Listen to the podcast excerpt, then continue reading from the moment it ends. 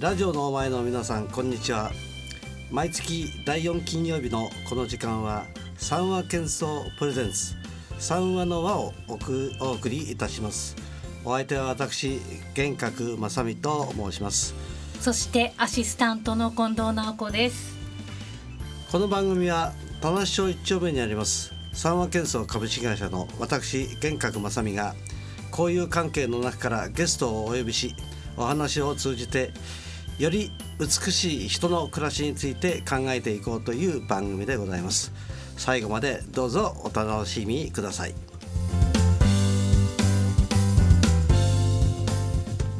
この番組は人の暮らしを美しく三和建装株式会社の提供でお送りします。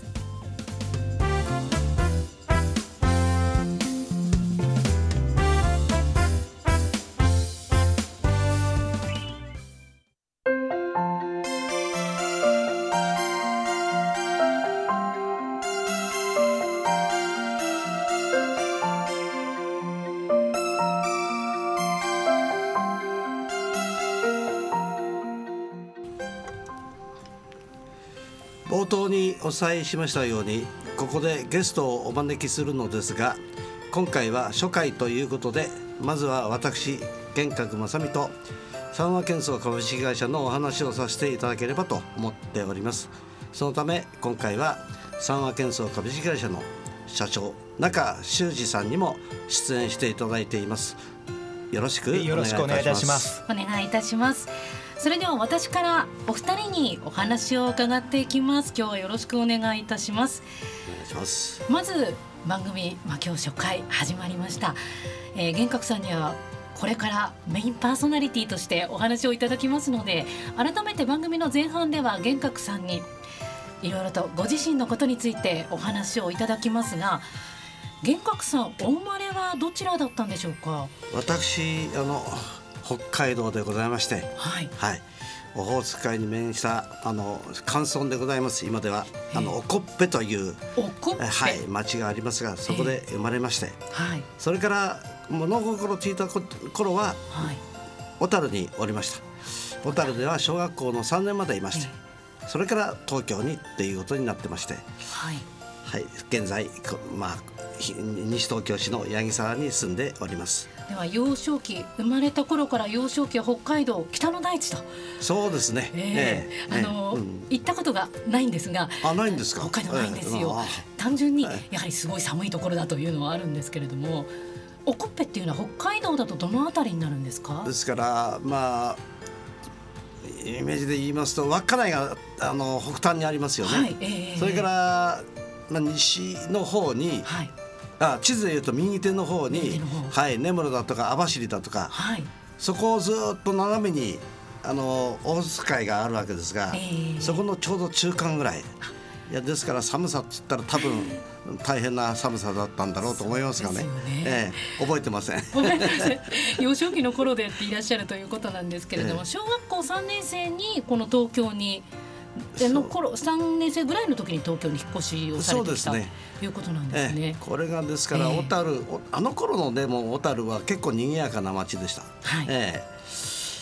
それから浅草なんですがね。まあはい。だからまあ当然あの浅草はびっくりしましたよね。そうですよね、急に賑やかになりますよね。ええ。小樽も賑やかだったけども、まあさらにも輪を加えて、はい。かけて賑やかな浅草に引っ越してきたと。いうではそれから。ずっと東京で学生時代も東京で過ごされたとそうですねいうことですよね。えええはい、えー、あの玄格さんは大学はどちらを卒業されていらっしゃるんですか？ええ法政大学にえを卒業しまして、ええはい、あの今は法政大学の交友会の活動で一生懸命ボランティア活動それも一つのボランティアだと思ってやっております。あの母校のためにということで、ええ。あの法政大学の交友会、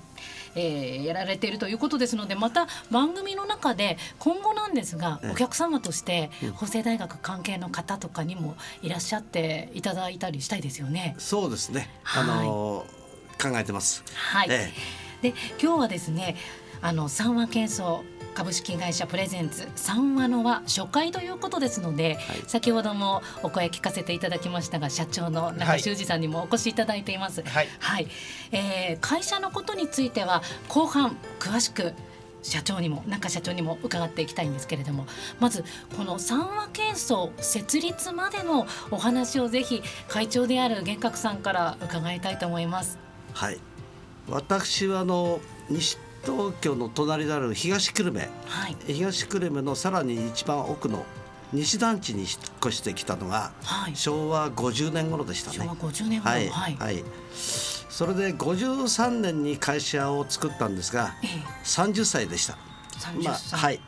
30にして、えー、立ち四十にして惑わずというふうなことをね、忠実にやっていこうと思って、まあ、30歳を機に会社を設立したんですが、はい、なんとその時住んでいたのはあのその団地の2階の部屋でして、はい、ええ。あの登記がなかなかできなくてということで悩みました。はい、えまあそれでもまあ助けをいただいて、はい、そこから会社が始まるわけですが、あの今でこそ事務所は、はい、西東京のその田無町一丁目、はい、青梅街道の左手あたりですね。ちょっと富士街道が始まるそうですそうです。ええ、はい、あの辺に今事務所がありますが、本社がありますが、それまでは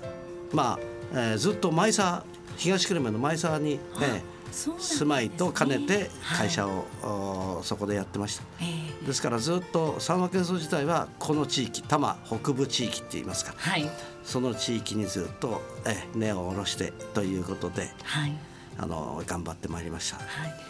はい地元の皆さんにとってももう三和建装さんおなじみだと思うんですけれどもあの前沢でから今の場所田無町一丁目、はい、駅でいうと近いのは沢が一番近いですね。はい、はい、今の土地に引っ越されてきたのは何年前になります、ね、これがね、5月なんですが、はい、まあ今年でもう14年になります。14年。はい。会社設立がさっき、えー、40 41年になりますね。そうなんですね。えー、そうすると今の場所でまあ14年。13年14年、はい、なんですけれども田無町一丁目はどうですか？この町は。えあのまあ、比較的広い、まあ、あの土地が手に入ったりしまして、はい、車での移動がですねやはりもう中心になってしまうんで私どもの商売の場合は、はい、そういう意味ではいい場所にいい物件が買えたなと思っております。でそこに越してきてからでしょうか、はい、あの社員も優秀な社員の採用が順調に進むようになりまして、えー、今では総員どうだろう社長。そうです。70名ぐらいですかね70名。70名、えはい、うち有資格者国家資格を持った人が、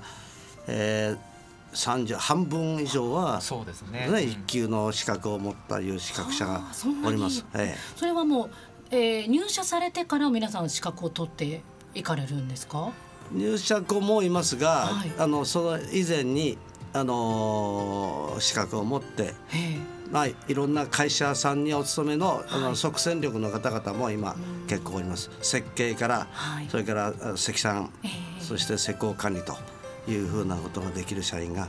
えいます。はい。あの社長にも伺っていきたいんですけれども、はい、えー、70名の社員の方がいらっしゃるということなんですが、えーはい、年齢でいうと若い方から上の方までっていうのはそうですね。まあ40代ぐらいですね。はい、30代40代の優秀な監督もいますし、はい、今あの20代で女性の現場監督も今3人いるんですね。3人もいらっしゃるんですね。えー、えー、20代の方でも社会出てばだばっかりぐらいの方ですよね。そうですね。もうヘルメットかぶってあの、お客様からすごく喜んでいただきまして、やっぱり女性ならではの気遣いっていうのですごく喜んでもらっております。はい。そうしましたら玄格さんまたこれも今後ですが。出ていただきたいですよね、社員の方にも。そうですね。ですよね。はい。はい。この間も私あの埼玉の方でしたけども、ここは突貫工事でして、ええー、約金額は2億を超える仕事ですが、はい、それを3か賞味3か月ぐらいでやるという。ですから1日職人さんが200人ぐらい入るんですかね。そういう現場で朝礼を仕切ってるのがうんと20どうだろう柴田さゆりさんは年は。20半ばぐらいですかね。あ200人ぐらいの朝礼の仕切りをやってくれてます。彼女はねあの、職人さんからも大変人気があって。あそうなんですね、えー、もうぜひね、あのこの番組にもね連れてきたいなと思ってます。あそうですね、えーえー、楽しみにしててください。はい、はい、本当に皆さんにも楽しみにしていただきたい。本当にいろんなお客さんの方今後招いてお話を伺っていくのはとても楽しみです。はいさあ前半いろいろと玄格さんご自身のことそして会社設立までまた会社についても社員の方のお話も伺ってまいりましたが後半は、えー、会社の事業やそしてこの地域での活動についても詳しくお話を伺っていきます。その前に楽曲を1曲お届けしていきましょう。お届けする楽曲は夏綺麗春と夏うさぎと亀。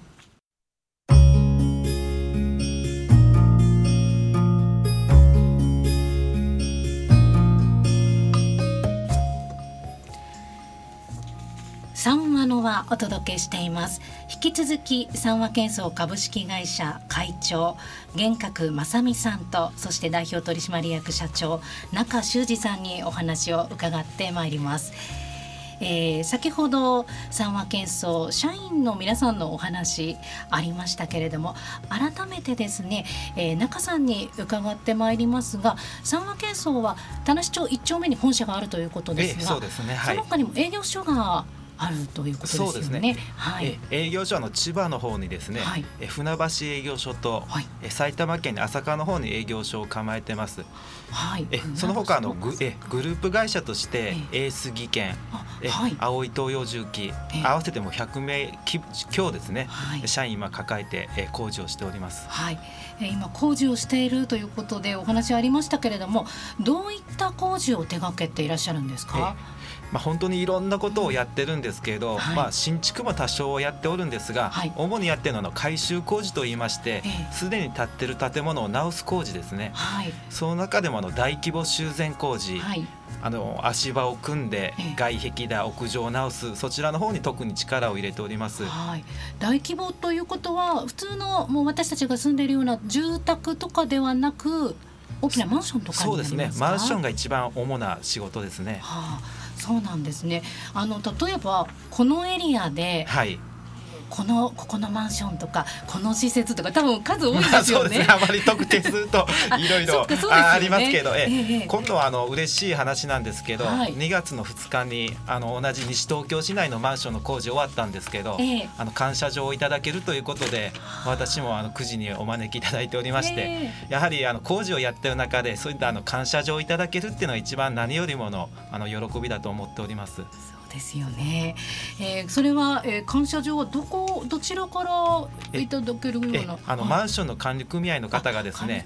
あのまあ、プライスプライスレスじゃないですけど、まあ、お金以上の満足というかですね工事費以上におかあのいい対応してくれたということで、はい、それですごくあのえ感謝していただいております。はい、そういったそのユーザーの方というんですかね、はい、えが感謝を感じているっていうところは会社のどういった活動にあると考えられますか？そうですね。やはりお住まいの中での工事になりますので、はい、あのただ工事をやればいいっていうことじゃなくて、うん、あのお住まいの方のちょっとした気配り重たいものを持ってあげるとか、そういった細かい気配り人としての行動が、はい、あの評価していただいてるんだと思います。うん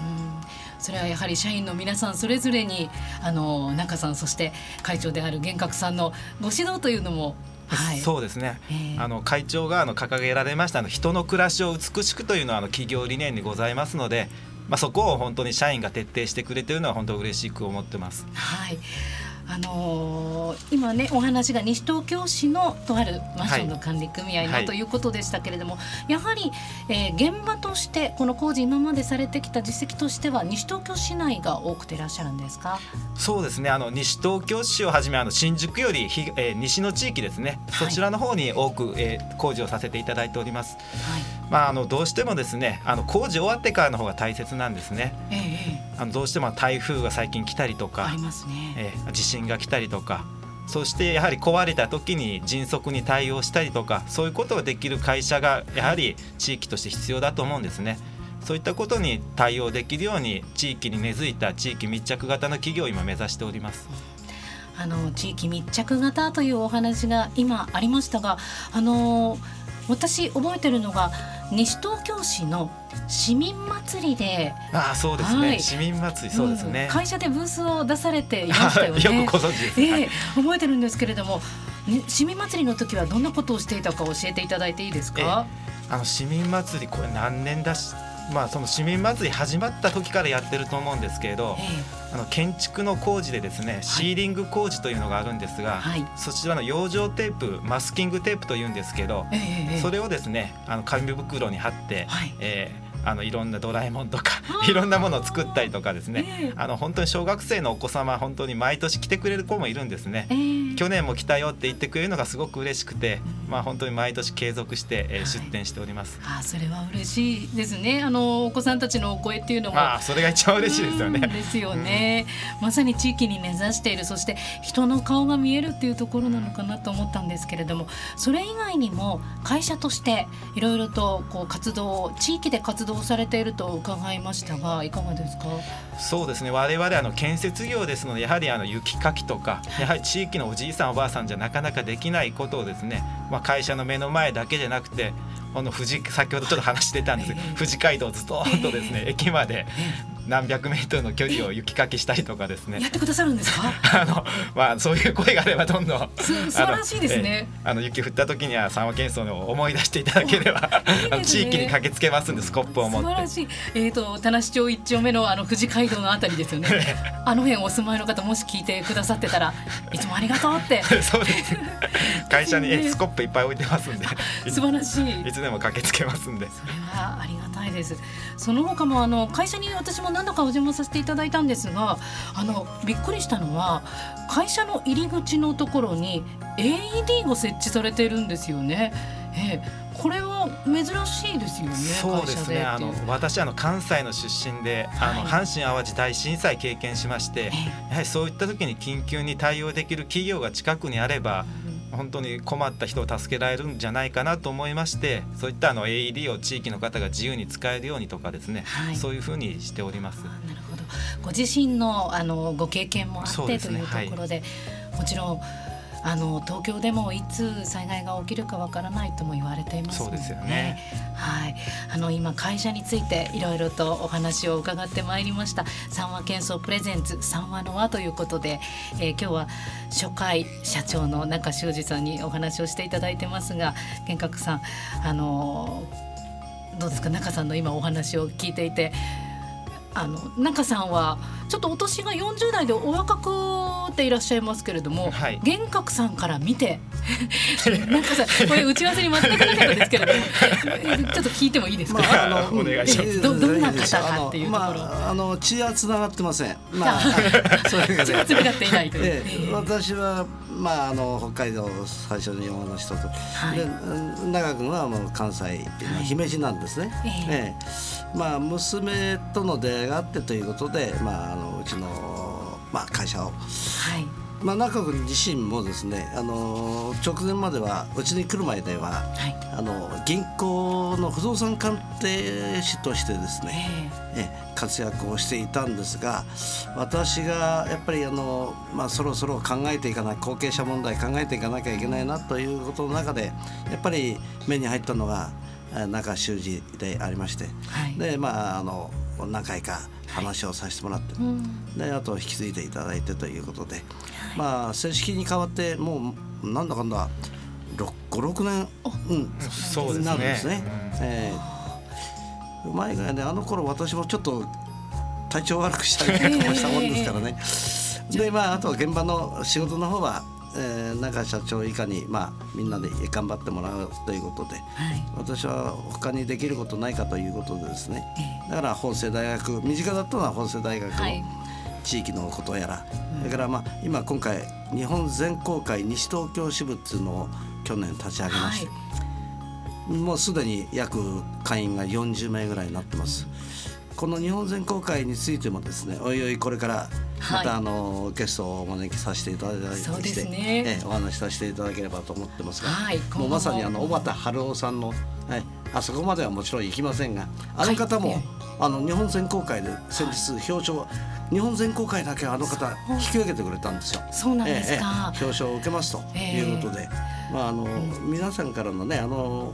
皆さん小畑春夫さんというと知らない人もいるかも分かりませんが。そうしましたら今後の放送の中ではまた全校会の方そ,、して法政大学交友会の方そして三和建装社員の方いろんな方をお招きしてお話を伺ってまいりたいと思います。さあここまでお届けしました。えー、まだまだお話は尽きないんですがそろそろお別れの時間となってまいりました。さてこの番組は今日夜7時から再放送の終了後 FM 西東京ホームページからポッドキャストで配信されます。インターネットで FM 西東京と検索すればパソコンはもちろんスマートフォンタブレットからいつでもどこでも聞くことができます。最後も曲を聴きながらお別れとなります。最後の曲は石原裕次郎俺の小樽ということで、はい、あの時間がもう短いんですけれどもどうしてこの曲だったんでしょうか？よろしくお願いします。まあ、はい、あの世代的に裕次郎のファンでした、それで、はい、その中で小樽をテーマにしたということで、まあ、まさに私の子供の頃の思い出がかぶかぶるそういう歌でございまして、はい、ちょっと皆さんにぜひ聴いてもらいたいなと思いました、はい、幻覚さんのふるさとが見えてくる曲とい。うところで最後に聴いていただきます、さあ改めてご紹介しましょう。三話の輪初回の本日は三話建装株式会社代表取締役社長中修二さんにお話を伺いました。中さんありがとうございました。ありがとうございました、はい、さて三話の輪は次回の放送は？そうですね2月の22日ということですね、うん、ゲストの方はどの方になりますか？今あの交友会あのありまして、はい、48万人おります卒業生が。それの代表者であります、はい、会長である佐々木郁夫さんを連れてまいりたいと思ってます。はい。かしこまりましたここまでお送りしましたのは三和建装株式会社の会長、えー、私玄格正美とそしてアシスタントの近藤直子でした。